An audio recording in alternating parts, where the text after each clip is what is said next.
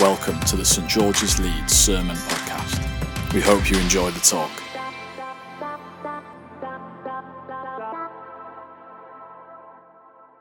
So, good morning. It's good to be here. My name's John. I'm one of the vicars here. Um, but in particular, I head up Lighthouse, which, as many of you know, is a Christian community for those who are battered and bruised by the storms of life. But this month is a month of fun. Every Wednesday, we're taking different trips out. We've been to Bolton Abbey, for, took 50 on a coach, and it was a, it was a brilliant time. Last week, we were playing hide and seek at Meanwood Valley Urban Farm. This week, it's the cinema, and then we've got a trip to Filey coming up. So we're packing in lots of fun in this month. But today, I'm picking up the topic of hope. Where is hope? Can it be found in Westminster? Can it be found in ourselves? When we look at the big pictures of life, or we look at our own hopes and dreams, where is the hope?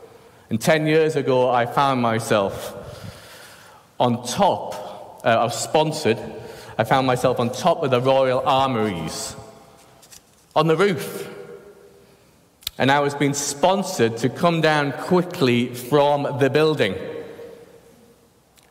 And I was there, and the idea was I could have gone backwards, but instead I'm, I'm going forwards. I was scared.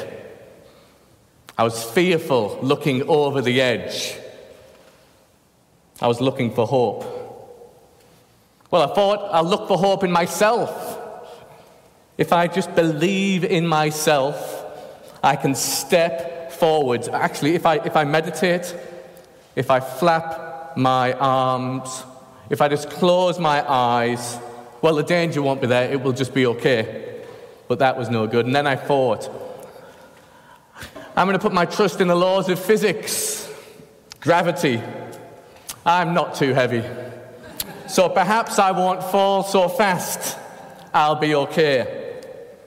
But this hope was short lived as I recalled my GCSE science lessons. I had no hope, I was as good as dead. And then I heard a voice offering me a reality check, offering me hope. John, I've got you. You're wearing a harness. Trust the rope. I can take your weight. And at that moment, I stepped off the edge. Our sermon today is entitled Hope for You and is based around Ephesians chapter 1 uh, the reading that we had. I think the words will come on the screen, but if you do have access to a Bible, perhaps on a mobile phone, or you want to grab one of these, please do, because I'm going to be diving around different verses. Paul is writing to the Christians living in Ephesus, the third largest city in the Roman Empire, an urban city of 250,000 people, boasting one of the seven ancient wonders of the world, the Temple of Artemis. Through festivals, architecture, and administration, the inhabitants were reminded of the greatness of Rome. With many people in Ephesus seeing themselves as living in the golden age, in an empire that would last forever. But all that glitters is not gold, and behind the glitz and the glamour of the ancient city was a world built on injustice slavery, economic exploitation, and infanticide. But this is the way it has always been. This is the way it is now. This is the way that it will always be. Walter Brueggemann uh, speaks of uh, the monopoly of the imagination. Monopoly of imagination to describe how empire and any empire tries to convince us that the status quo is the permanent reality. Into that world, the Apostle Paul writes to the first century community at Ephesus. And he seeks to stir imaginations and hearts by reminding them that they live in a better story. He offers them a King Jesus reality check that offers them hope. Let's begin with Paul's prayer found in verse 17. I keep asking that the God of our Lord Jesus Christ, the glorious Father, may give you the spirit of wisdom and revelation, so that you may know him better. I pray that the eyes of your hearts may be enlightened in order that you may know the hope to which he has called you, the riches of his glorious inheritance in his holy people, and his incomparably great power for us who believe. Do you see it? Paul's prayer is that this early Christian community would be given a spirit of wisdom and revelation, that their hearts would be enlightened with some sense of urgency. Paul is praying that these believers would have a spiritual reality check, that they would see afresh the story which they find themselves in. Well, what are the benefits of this reality check? Paul gives us uh, four reasons for it. Why he's praying that people's hearts would be opened. Verse 17, that they'd know God better. Hearts opened, spirit of wisdom to know God better. But also, he says that, you know, the reason people's hearts are going to be open is that so that they would have hope, riches, and power. That people would know the hope to which they are called that they would know the riches of his glorious inheritance, and they would know great power. So, let's spend a few moments meditating, marveling, and dare I say, marinating in the themes of hope which are found in this passage. Three points. This is about our hearts being open so that we, we have a reality check. The first one, that hope for you involves looking back. Secondly, hope for you involves sitting down. And some of you saying, I like the sound of that. And the third reason for hope is that we look forward. And my prayer, and perhaps we'll just pause for a moment, you can have a quiet prayer for yourself, is that we would be part of the answer to Paul's prayer. That here and now, in this place, empowered by the Spirit, this ancient, these ancient words would warm our hearts and we'd be encouraged. That we would have a reality check that gives us hope. So just pray for yourself. Pray for your soul now that it be awakened and given more hope as we go through this passage. Let's do that. So, the first point hope involves looking back. Now, the hope that we are talking about, the reality check that we need, is not that of hopium. Hopium is where we take a shot of hope which distracts us from the pain, the suffering, and even evil in the world. You know, the type of hope that numbs us and distracts us from the world as it really is all is well with the world. But we know it's not. In contrast to this, the Apostle Paul offers us hope filled realism. For the Apostle Paul, the reality check we need as God's church is to recognize that outside of Christ, we are lost, broken, dead, and swimming in dangerous waters. The urban elite of Ephesus, living in the Roman Empire, perhaps celebrated their context their culture, their development, their religion, their prestige. But Paul has this to say As for you, you were dead in your transgressions and sins, in which you used to live when you followed the ways of this world and of the ruler of the kingdom of the air, the Spirit who is now at work in those who are disobedient.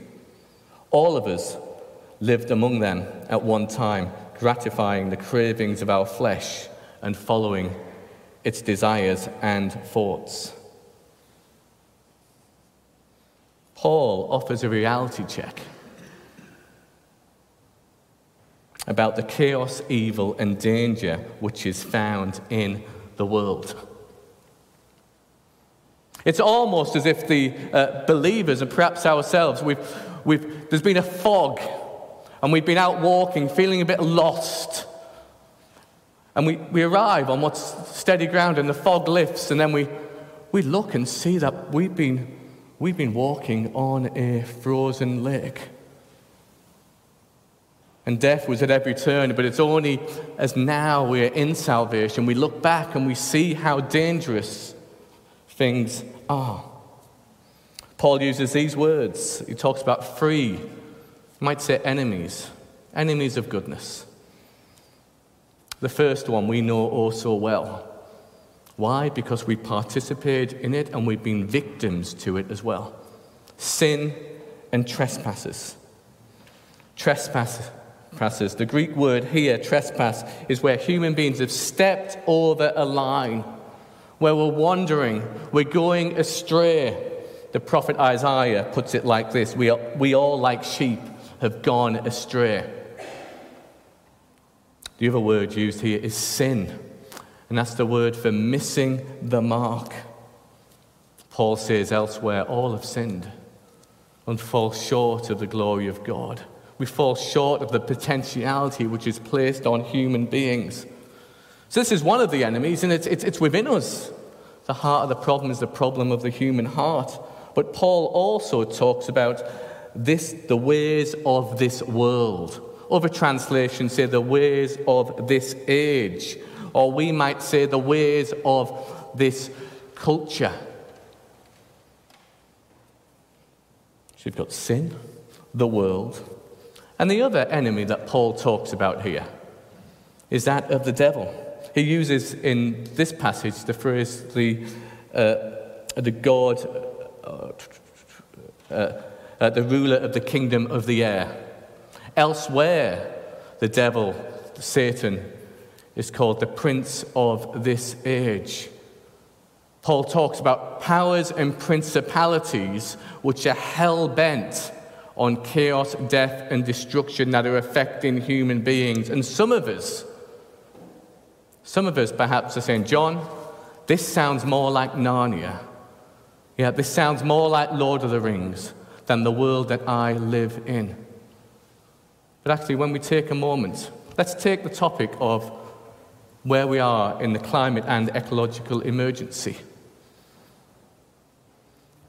We have our own contributions to it, where we, human beings, en masse, have, have trespassed and have missed the mark, the calling that's upon us. We're part of a culture which celebrates a certain way of life as the normal. And also, there are dark spiritual forces at work. We might call them unrestrained capitalism, which sucks us and drives us into a way which leads to chaos, death, and destruction. Back to the Apostle Paul. He says that outside of Christ, we're in a pit. We are spiritually dead. We are in darkness, unable to save ourselves. We were in need of a Savior and we didn't even know it. We were caught up and complicit in an evil age, overwhelmed by spiritual forces. The wages of sin is death, and as verse 3 says, we were deserving of both wrath and judgment.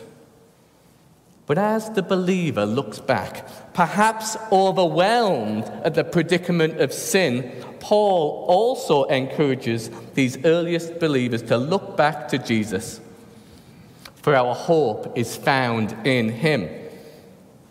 Here's another reality check from Paul Ephesians 2, verses 4 and 5. But because of his great love for us, God, who is rich in mercy, made us alive with Christ even when we were dead in transgressions, it is by grace you have been saved. The love of the Father, full of mercy. We don't get what we deserve. Full of grace, we receive as a great gift what we don't deserve. Means that our story is caught up in the Jesus story the reality check, the rope, the harness, the hope, the anchor, our fortress, our deliverer, our Redeemer is our Savior Jesus. You see, hope has a name Jesus. Hope is rooted and grounded in Him.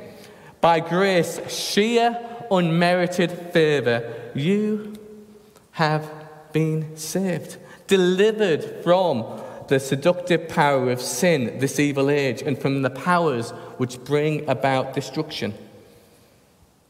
A few verses earlier, Paul says, says this about the power of God, which has been unleashed in Jesus' resurrection.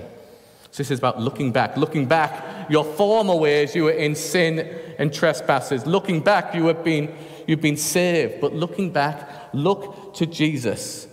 The text says, verse 20, when he raised Christ from the dead and seated him at his right hand in the heavenly realms, far above all rule and authority, power and dominion, and every name that is invoked, not only in the present age, but also in the one to come.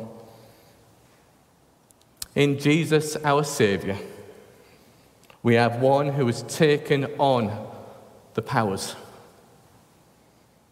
Human sin and violence, empire and domination, and the evil powers, they did their worst to Jesus. He was crucified. The greatest embodiment and love and hope that the world has ever seen was nailed to a cross and breathed his last. The darkest day in history. Deicide, the death of God. But the worst day is not the last day. Maybe some of us need to hear that now. Whatever your worst day was, it's not the final word, it's not the last day. You see, for Jesus, this was not the end. Following the pain of Good Friday, the silence of Easter Saturday, we look back to Easter Sunday. For on this day, a mighty power was unleashed. The grave could not hold him, and Jesus was raised to life. The death blow has been dealt to death itself. And now, Jesus, the one who was crucified, is shown to be the world's true Lord and King, the name above all names, the one who demonstrates conclusively that the powers of sin, the world, and Satan do not have the last word. Jesus, our great hope, raised to life in the past, has ascended to glory. He reigns presently he reigns supremely. Jesus is Lord. You see, embedded within the Jesus story is this notion that hope itself wins. And so, we can have hope, for we look back not only on our former way of life, but to our Saviour and his glorious resurrection. This is the story we find ourselves in. So that's point number one. Looking back, the points get shorter, fear not. Point number two hope involves sitting down. In this passage, we are not only encouraged to look back, but we are to recognize that in the here and now, we are sat down. Chapter 2, verse 6 says this And God raised us up with Christ and seated us with him in the heavenly realms in Christ Jesus. Paul is telling the believers who walk the streets of Ephesus that they are enthroned with Jesus in the heavenly realm. The holy mystery found here is that as these believers walked the marketplaces, went about their daily business, worked, family life, the hustle and bustle of urban living, they are simultaneously sat with Christ in heaven. It seems that what Paul is getting at here is that the early church, and we too, we live in two dimensions. We live, work, raise families, suffer, go about the city, that's one dimension, whilst also having our identity and place within the realm of heaven the second dimension. We are citizens of heaven, no longer slaves to sin, the world, and the devil. We are citizens of heaven, and we share in the power identity and values of the coming age. And because we live in these two dimensions, we don't need to conform to the pattern of this world. We're empowered to resist the beastly forces that are in the world. Paul wants us to know the reality that we are in the kingdom now and not yet. There's two worlds, but the kingdom is, is, is here. We're, we're, in it. We're, we're sat with Christ in heaven. And everything that opposes peace is simply the last gasp of evil that tries to hold on to what is already lost because the kingdom is coming. The kingdom is at hand.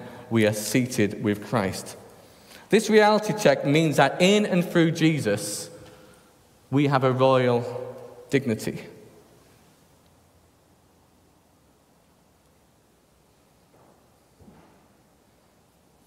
For those of us who have been treated in ways where we have not been treated with dignity, for those of us who might see we have no value and significance,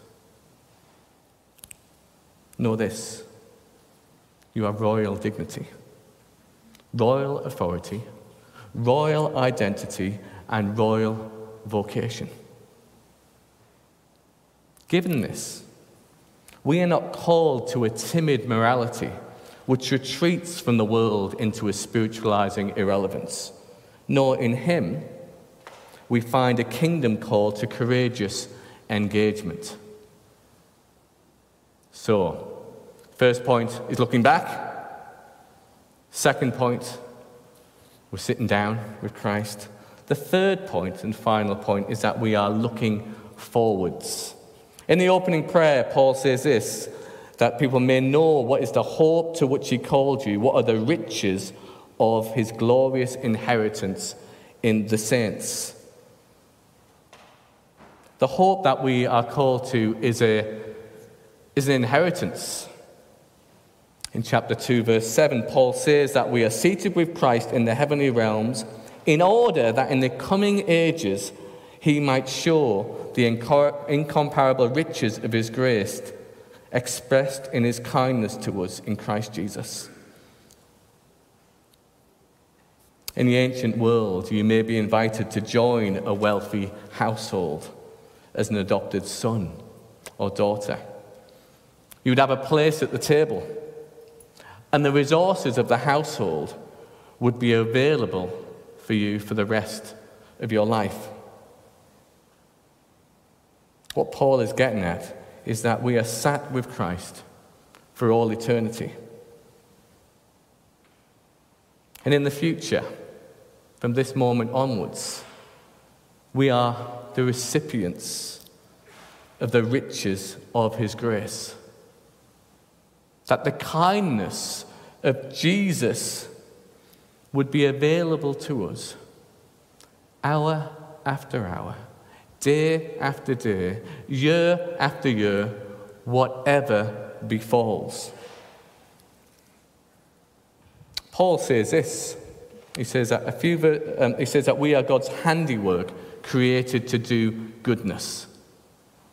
So we are sat with we are sat with Christ, also going about our daily lives in this dimension. We are the recipients of His kindness and His goodness to us. But we are called to be his handiwork who go out and do goodness as well. We are blessed to be a blessing.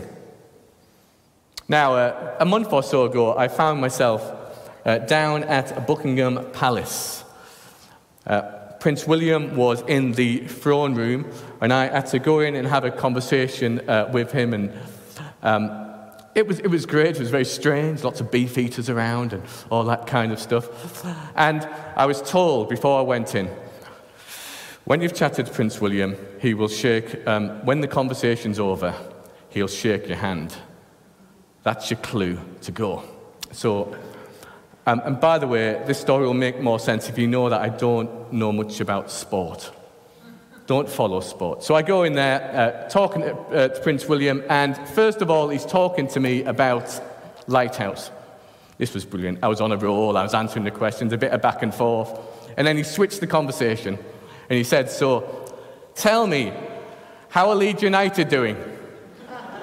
And I said, I don't play cricket. no, I didn't. no, no. I just, I just went like that, you know, shook, shook my shoulders. I, I, I don't know. And then I got the handshake. I got the handshake that, see, uh, see, uh, see you later. But what if this had happened? I'm chatting to Prince William, and he says, John, not only are you here today, you know, this nice day, but we want to, you to have a throne in Buckingham Palace. We want you to be part of the royal family. All the resources of the crown are at your disposal. And we're aware that you're going to go about your daily work, you know, up in Leeds and your, your, your family life, working at Lighthouse. But you need to know the resources of the crown are at your disposal. And not only that, Prince William said in this fictional scenario, um, Prince William said, I will be talking to the Queen every day about you and about your work. At a far deeper level of reality and truth, this is where we are at. We are seated with Christ. The resources of heaven are at our disposal. We can have hope because of this. And this doesn't mean that we spend all of our time in the heavenly Buckingham Palace. No, we go about our work into places of injustice and oppression, knowing that we have the backing of heaven itself. So, coming to the end, this is our hope. This is Paul's reality check. As we look backwards, we become aware of our, our sin, but more importantly, we look to Jesus, the one who has been raised from the dead. As we sit down, we sit with Jesus as royal sons and daughters. And as we look forward, we should know that not one day will go by when we are not showered with the kindness and the riches of His grace. The grace which has been given to us in and through Jesus. Amen. Amen.